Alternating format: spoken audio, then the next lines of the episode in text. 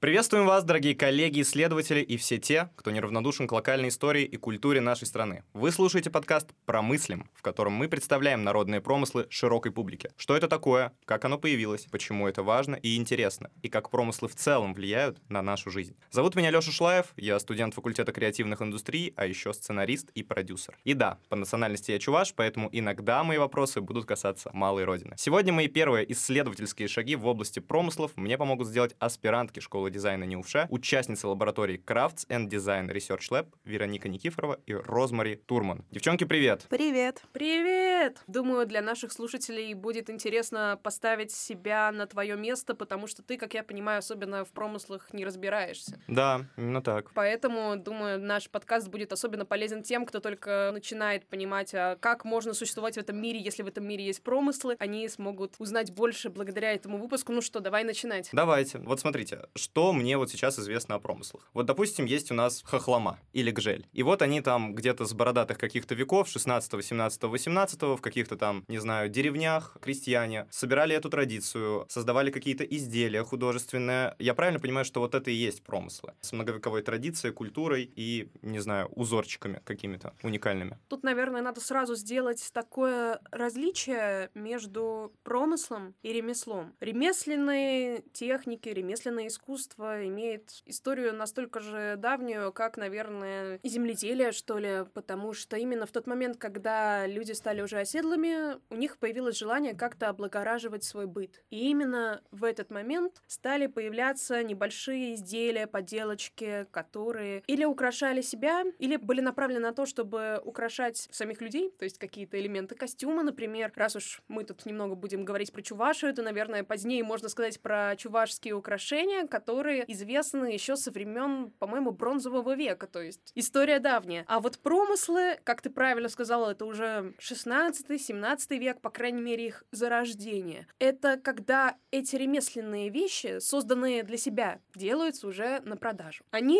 становятся немного другими из-за того, что они должны стать привлекательными не только для их создателя и потребителя, но и для покупателя. И часто становятся более художественными, выверенными, в них появляются тиражные приемы, про которые которой мы еще позднее что-нибудь скажем. И да, это в том числе и эти рисуночки, орнаменты. Но надо понимать, что промысел не только художественным бывает, про который мы сейчас говорим, а также это любая крестьянская активность, даже любая человеческая активность, направленная на получение дохода. Например, бывает рыболовный промысел или охотничий. Uh-huh. И поэтому, я думаю, важно сказать, что когда дальше мы будем говорить просто промысел, мы всегда имеем в виду художественный промысел в нашем подкасте, потому что про рыбу, по крайней мере, я знаю не так уж и много. А ты что скажешь, Розмари? Я знаю чуть побольше, но это точно не тема нашего разговора.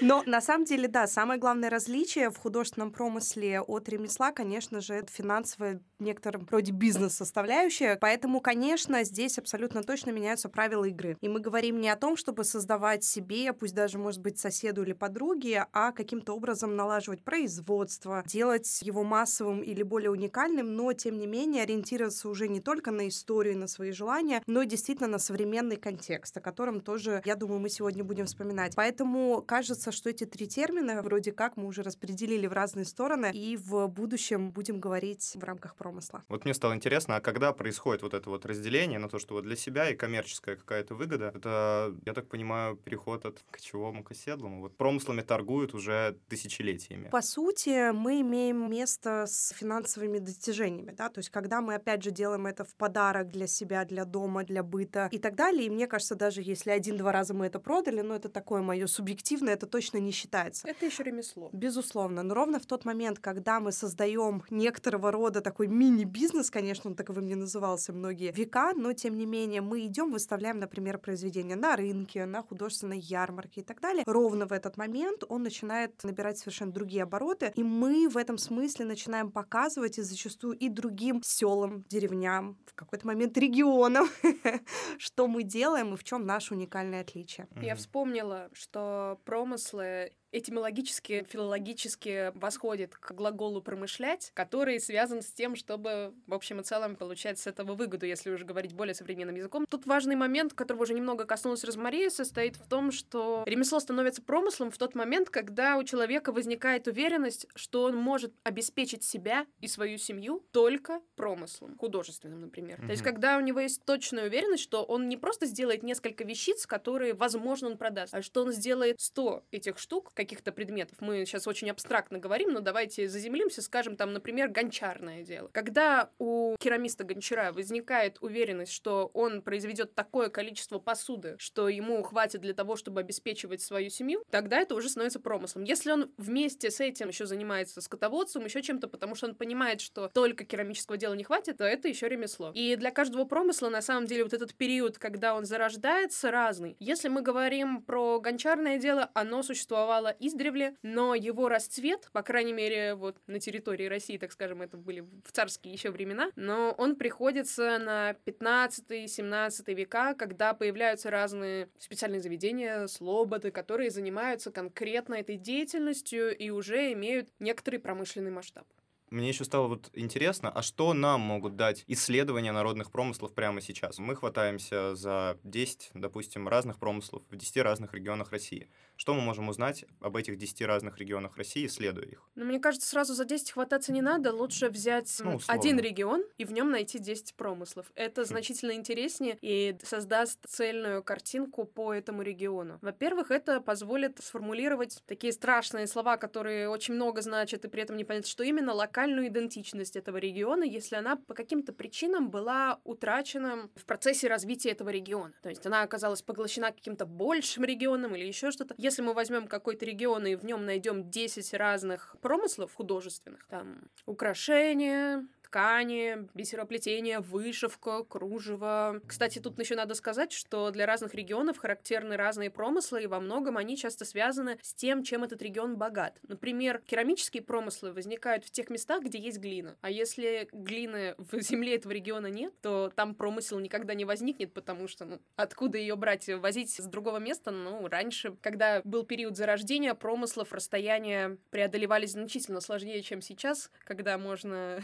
добраться привезти что угодно и откуда угодно. Да, да, но все равно даже сейчас существуют определенные логистические сложности, связанные с абсолютно разными причинами. И в то же время, если мы говорим про разные поделки из дерева, они опять-таки разнятся от региона к региону и часто связаны с тем, а какие деревья там растут. Зачем эту тему так активно финансирует государство? Что они хотят там откопать? Зачем? Почему? На самом деле, если мы говорим про развитие именно художественных промыслов как такой части промышленности, то мы не можем не вспомнить наш опыт работы исследовательский, который только что и в процессе еще некоторого окончания и финальной точки. Это как раз-таки проект и опыт Института НИХП. Это советский период, примерно весь 20 век на самом деле, да, мы говорим о 20-х и, собственно говоря, до 90-х. Ты в самом начале называл те промыслы, которые, в принципе, приходят первыми на ум, когда ты говоришь о о нашей стране. Да, Хохлома, я не знаю, ну там Палих, еще, в общем, кто что вспомнит, Гжель, безусловно. И надо понимать, что большая часть из них, ну, вряд ли бы выжила без этой государственной поддержки. И, по крайней мере, те материалы, с которыми нам удалось поработать, говорят нам о том, что это оказало действительно очень-очень важное значение. Почему? Потому что в эпоху экономической пересборки страны, которая была, и вообще 20 век, тут уж, да, все мы вспомним, как это было в мире, не только у нас, производство, масса массового производства, промышленности, про которую мы сегодня уже вспоминали. Конечно, было важно каким-то образом понять вот эту новую схему работы, работы с потребителем, это какое-то да, такое новое непонятное слово, как адаптировать свою продукцию. Ведь одно дело продавать это все прекрасное на специальной ярмарке, на выставке, другое дело, когда есть попытка создавать уже массовое производство, там совершенно другие правила. И в этом смысле коллеги из института, и, собственно говоря, это напрямую связано да, с нашим последним проектом, проектам, они как раз-таки помогали восстанавливать, не дать умереть, где-то поддержать, где-то дать рост этим самым проектам. Ответ на вопрос — это действительно важно, и важно зачастую для самих промыслов и художников, чтобы не чувствовать себя брошенными на самом деле, да, как будто бы то, что ты делаешь, абсолютно не важно. Это, правда, очень и очень подбадривает. С другой стороны, технически это, конечно, вопросы и политики. В разное время у любой страны есть разный период. И вот эти вот качели, они смещаются смещаются в сторону больше поддержки или, наоборот, в меньшую, в какую-то большую свободу или большую закрытость внутри и внешне. И в данном случае сейчас есть абсолютно точно и абсолютно важный запрос на восстановление, во-первых, регионального понимания, вообще, что у нас достаточно большая страна, она разнообразная. Опять же, по нескольким исследованиям, которые мне удалось прочитать, мягко говоря, не все понимают, насколько многокультурная, многорелигиозная и разнообразная, собственно говоря, у нас страна с, конечно же, разными промыслами, культурой, правилами поведения и так далее. И в этом смысле, как это видится сейчас, вот эта вот попытка, с одной стороны, восстановить и поддержать, не потерять в каких-то промыслах, с другой стороны, все таки такая глобальная цель рассказать друг другу вообще, кто мы, где мы живем, и вообще-то мы соседи, да,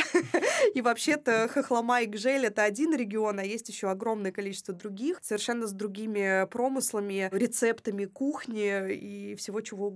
И это действительно то, что сегодня имеет большое значение в этом смысле. И мы, как наш проект э, лаборатории, и мы, как с большой буквы промыслы, да, если мы сейчас выступаем от их лица, конечно, попадаем в некоторое такое поле мейнстрима, где действительно сегодня немножечко проще этой темой заниматься, нежели там это было 15-20 лет назад. И в этом смысле я знаю много кейсов. У одной из моих коллег, дизайнера, она занимается кружевом, лет 10 назад покупали скопом кружево старинное и говорили, боже, вы не понимаете, что у вас, вот когда-нибудь вы поймете, а пока, в общем, мы это за какие-то безумно маленькие деньги у вас берем и будем развивать у себя в стране. Это были иностранцы. Не вспомню, из какой страны, да и неважно. И в этом смысле, ну, такое вот обращение внутрь себя, оно сегодня, ну, абсолютно очевидно и поддерживается художниками в том числе. Значит, насколько мне известно, вы делаете курс для дизайнеров, которые хотят интегрировать промыслы как-то вот в свою деятельность. То есть это вот про то же самое, про что ты сейчас говорила, какая-то платформа, поддержка, чтобы промыслы, с одной стороны, не умирали, и с другой стороны, чтобы дизайнеры могли находить какие-то новые темы, идеи, черпали вдохновение и так далее. Я правильно понимаю? Не только дизайнеров. Ну, здесь, э, опять же, вопрос терминологии, мы в нее сильно углубляться не будем. Ремесленники, да, вот в большом смысле этого слова. И здесь э, важно сказать, что у нас есть некоторые стопы. Так как проект конкретно связан с опытом института НИХП, у нас там достаточно много приятных и не очень занудств на тему того, как можно и как нужно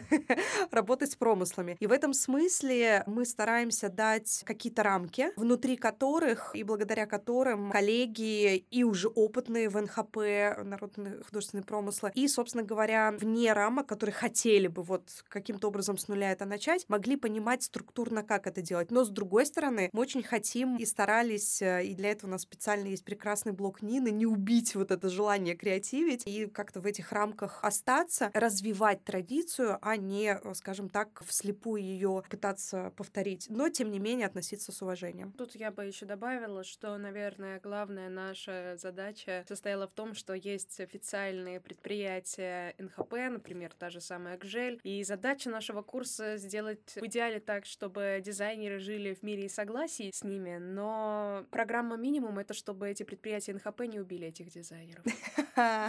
Это сложная тема, на самом деле, требующая, мне кажется, отдельного выпуска. И в рамках подготовки нашего курса у нас была встреча офлайн на, на площадке Creative, Creative Hub. да, на Пантелеевской в Москве. И мы как раз-таки обсуждали, у нас собрались и ремесленники, и дизайнеры, и представители художественных промыслов сотрудники больших музея. фабрик, и сотрудники музея, да, в том числе. У каждого своя правда, у каждого свое видение, и на самом деле тут это не новая история. Если мы почитаем тексты коллег советского периода, она была ровно такой же. Да, то есть вот это столкновение нет, традиция ни влево, ни вправо нельзя отходить. Передовиков, которые считали, что нужно развивать э, контекст, адаптации, вот это все новое и прекрасное. Ну и, собственно говоря, ничего не изменилось.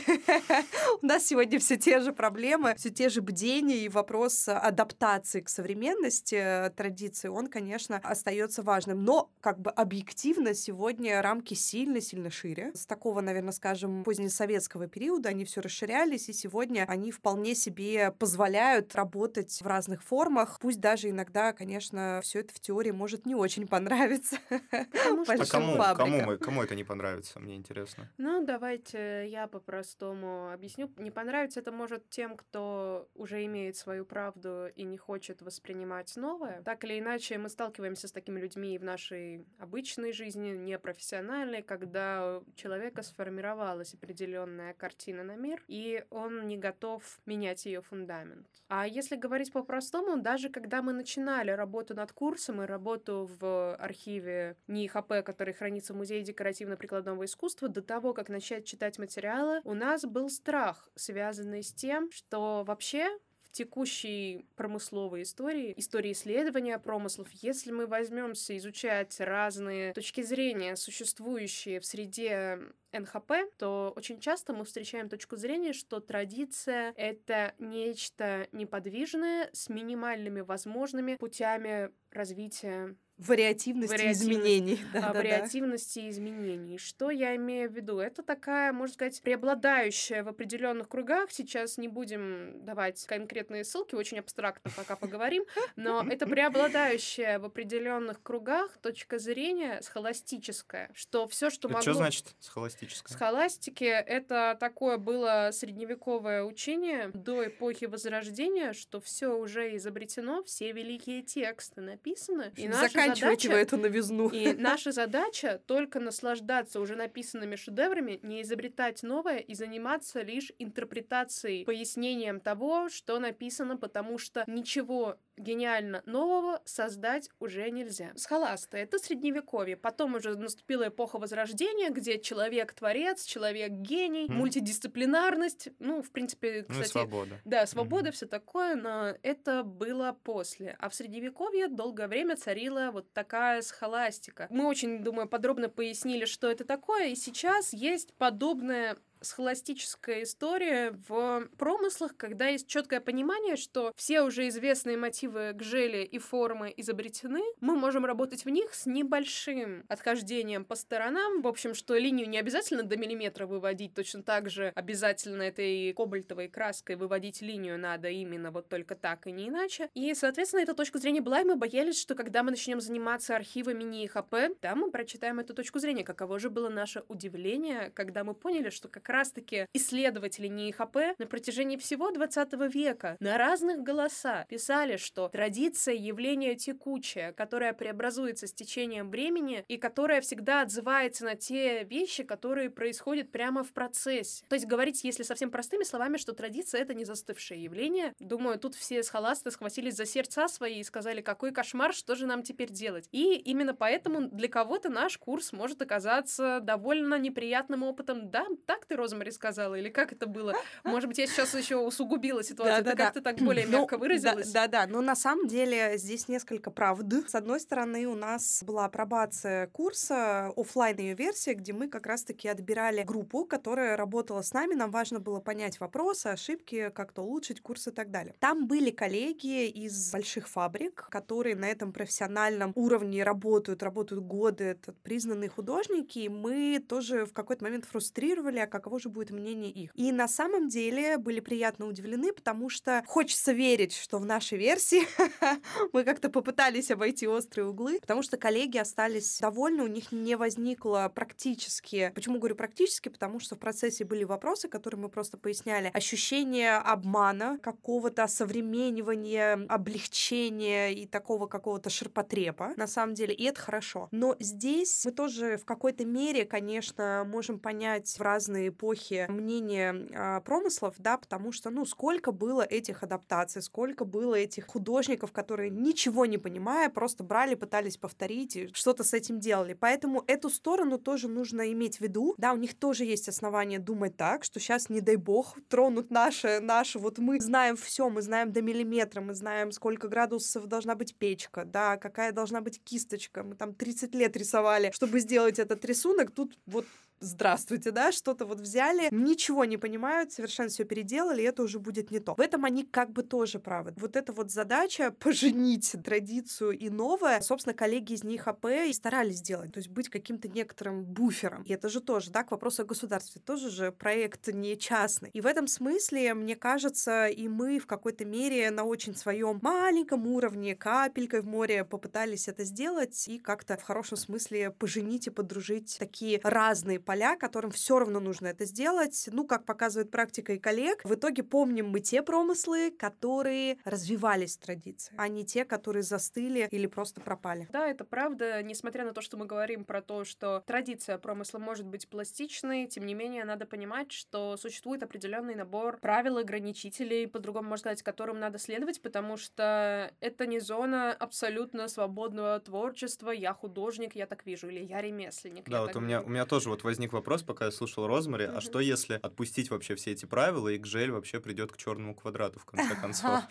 Ну, Гжель это более сложная история, чем мы думаем, и ну, кобальтовые завитушки на белом фоне это то, что было изобретено только во второй половине 20 века, как единый гжельский стандарт. До этого она себя пробовала в самых разных жанрах. Тем не менее, надо понимать, что вообще мы чувствуем себя уверенно в этом мире, потому что мы все, находящиеся в этой комнате, знаем сказку о Колобке. Ну да. Такие вещи, которые являются частью нашего культурного кода, и мы понимаем, что другой человек сразу поймет, о чем идет речь. Если полностью устраивать анархию и делать из гжели черный квадрат, это, конечно же, безусловно, возможно в нашем сложном и переменчивом мире, но тогда промысел просто загнется. Потому что должна быть такая инвариантная основа, что-то неизменное в промысле. Это может быть любая характеристика. Материал, цвет, форма, все что угодно. Ну, Розмари потом подробнее скажет. Я, наверное, поясню. Это как раз-таки моя часть про современность. Когда ты начинаешь работу с адаптацией, ты должен понимать, а как ты можешь поменять что-то на современный лад. Для этого ты должен очень четко понимать художественную систему, да, которая состоит из многих-многих частей, и не будем в это углубляться. Ну, так базово, материал, э, сюжет. Мы говорили про вот эти мазки какие-то, там, орнаменты и прочее. Материал, из которого создано то или иное произведение. И, в общем-то говоря, когда мы понимаем и вспоминаем, например, Гжель, которую мы сегодня уже очень много вспоминали, или Хохлому, который мы тоже вспоминали, мы всегда, скорее всего, если хотя бы раз в жизни видели или слышали, вспоминаем какие-то конкретные визуальные коды или художественная система, говоря языком наших коллег. Гжель, она вот такая-такая. Мы можем даже не знать, как это называется профессионально. Путать, не знаю, фарфор э,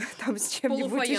Ну, типа того, да. Но мы понимаем, что это вот что-то такое, что может разбиться, да, посуду условно. И она там, значит, бело-голубая, синяя. Ну, то есть какие-то такие очень примитивные вещи. С усложнением, с узнаванием промысла ты понимаешь это лучше, ты можешь знать историю и вообще быть суперпрофессионалом. Но суть от этого не меняется. То есть вот эти основы, вот эти опоры, эти инвариантные части, они формируют лицо промысла. Приведем пример в одежде. Мы все очень хорошо знаем, например, субкультуры, панки. Ну, то есть мы сразу себе представляем, это какой-нибудь там такой-то ирокез, такая-то булавка, ну и так далее. Мы вспоминаем, не знаю, Гэтсби, да, тоже время 20-х. Ага, сразу какие-то у нас, значит, идут ассоциации. Вот здесь то же самое. Вспоминая любой промысел, если мы его узнаем, узнаем вот эти самые фишки, которые являются определяющими. В общем, мы дали тут, кроме инвариантного занудного, очень много еще слов, которые, я надеюсь, помогли очень и очень просто понять. И каждый художник, когда приходит работать с нуля после училища, собственно говоря, в промысел, это первое, чему он должен научиться. Он должен эту художественную систему знать очень хорошо. Все эти материалы, а не так, что, да, где фаянс, где там фарфор, непонятно. Уметь это делать и так далее, прежде чем что-то там придумывать от себя авторское. То есть это та база, с которой все работают. Ну, честно говоря, равно так же устроенный дизайн одежды, и когда мы идем учиться работать, не знаю, с текстильной промышленностью, да где угодно. То есть без этих основ мы вообще не можем. Но здесь мы имеем дело, конечно же, с визуальным. Вот это очень важно. Мы это не читаем книги, мы это сразу узнаем. Ну, это к вопросу о хохломе, да, и проекте Дениса Симачева, который был, который тоже фантастически спорный, мягко скажем, с точки зрения и насколько известно юридической, с точки зрения апроприации вообще вот этих кодов. Но визуально это то, что дало ход уже в более позднее время, да, 21 века, распространению визуально того, как выглядит хохлома. А я правильно понял, что он взял узоры и как-то вот их навертел так, и получилось что-то... Ну что да, на свой лад, да. и насколько я там, в общем, свечку не держала, но, по-моему, это было не так, чтобы сильно оговорено с хохломой. И, в общем, такая это спорная история, но показательная. Да, показательная тому, что, в принципе, все запомнили. Ну, в принципе, все не очень интересовались, как, откуда он это взял и так далее. Ну, люди визуально запомнили, как это выглядит, как выглядит паттерн, а вот этот орнамент, ну и уже с этим работали. В рамках НХП такие вот вольнодумства невозможны, потому что ровно в момент, когда ты печатаешь на какой-нибудь фотобумаге хохлому, просто так хлобысь и повесил себе около компьютера, это уже не промысел, да, это просто картиночка с хохломой, ну, например. И в этом есть большая разница, и ровно в тот момент, когда мы начнем все это схлопывать в единое поле, промысел просто, ну, как бы самоуничтожится, да, потому что его коды, вот эти его смыслы, они просто пропадут.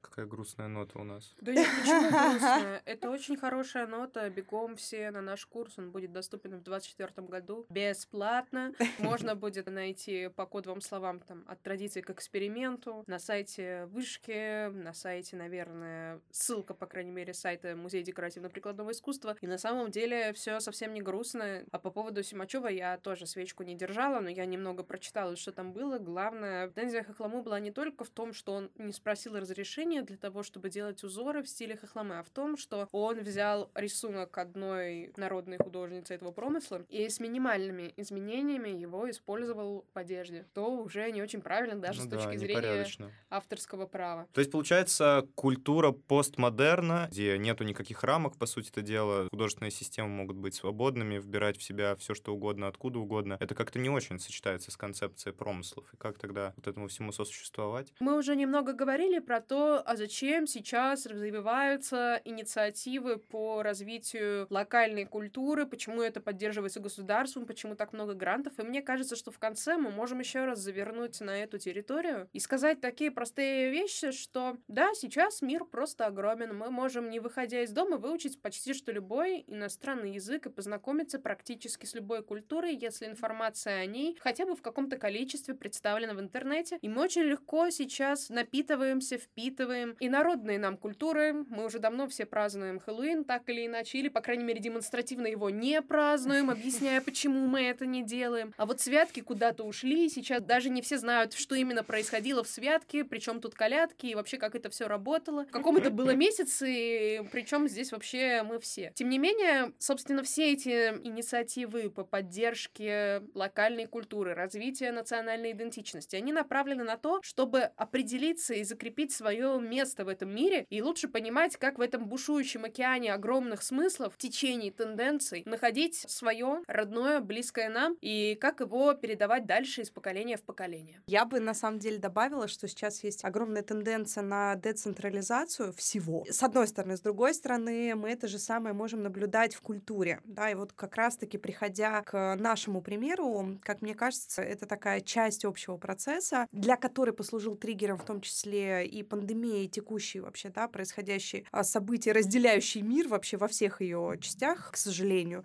но складывается именно таким образом. И в этом смысле скрепа, поиск э, и какое-то пространство свое, конечно же, понимающих тебя людей, знакомого тебе культурного кластера, это становится очень-очень важным и, с одной стороны, на психологическом уровне, с точки зрения и потребителей, и человека и так далее, и с точки зрения, опять же, там, господдержки, важности этого и прям объективно лоббирования этой темы, которые мы можем наблюдать тоже там по своим причинам, часть из которых мы обсудили немножечко сегодня. И с третьей стороны, это, конечно же, еще и развитие бизнеса, промыслов, ремесленничества, и вот тут можно много что еще перечислять в рамках регионов, да, и тут в этом смысле смысле мы не уникальны. И сегодня есть огромное количество растущих рынков в мире, новых, которых раньше вообще на карте не было, с различными своими культурными особенностями, которые сегодня имеют все больше значения. То есть вот этот центр, он смещается абсолютно в разные. И в этом смысле я бы добавила, что это скорее такое глобальное течение, да, в котором мы тоже занимаем свое место, но не единственно в своем роде. Как я уже говорила, это некоторый такой маятник, который сейчас качнулся сюда, надолго ли? Это такой,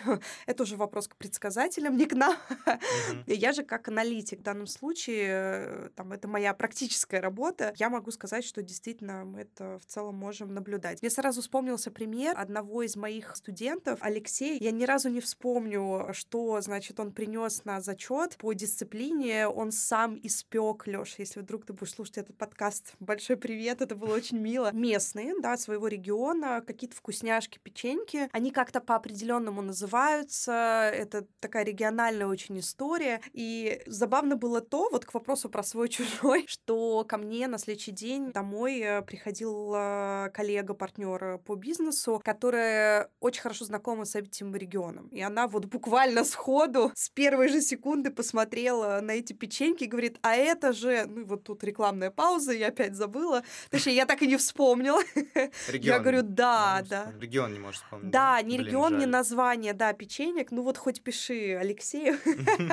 Люди абсолютно из разных миров, у них разный возраст, вообще разное все. Но вот эта объединяющая история, с которой и Алексей рассказывал, как это классно, что это традиция. То есть он прям действительно с огромной-огромной любовью и душой об этом говорил. И потом приходит совершенно другой человек с другим, как бы, да, бэкграундом, и он узнает эти печеньки говорит, о боже, это же вот наши, наши те самые. В этом смысле кажется, что этого в какой-то мере, да, очень сильно не хватало, и очень э, сильная была такая некоторая разрозненность, которая сейчас находится и откликается и ремесленникам, которые чувствуют нужду в них, с одной стороны, что они делают это не зря, и с другой стороны, конечно же, общим развитием. Такой свой уголок, уютное местечко в этом многополярном мире. Турбулентное время. Ну что ж, Вероника, Розмари, спасибо вам большое за эту беседу. Мне было безумно интересно немножко разложить все по полочкам. Надеюсь, и вам, дорогие слушатели, эти минуты драгоценные подкаста были интересны, полезны. Обязательно добавляйте наш подкаст в избранное, подписывайтесь на YouTube и телеграм-каналы проекта Crafts and Design Research Lab от школы дизайна Нювше. Смотрите познавательные короткие видео и читайте материалы о промыслах. Услышимся через неделю. Пока-пока. Пока-пока.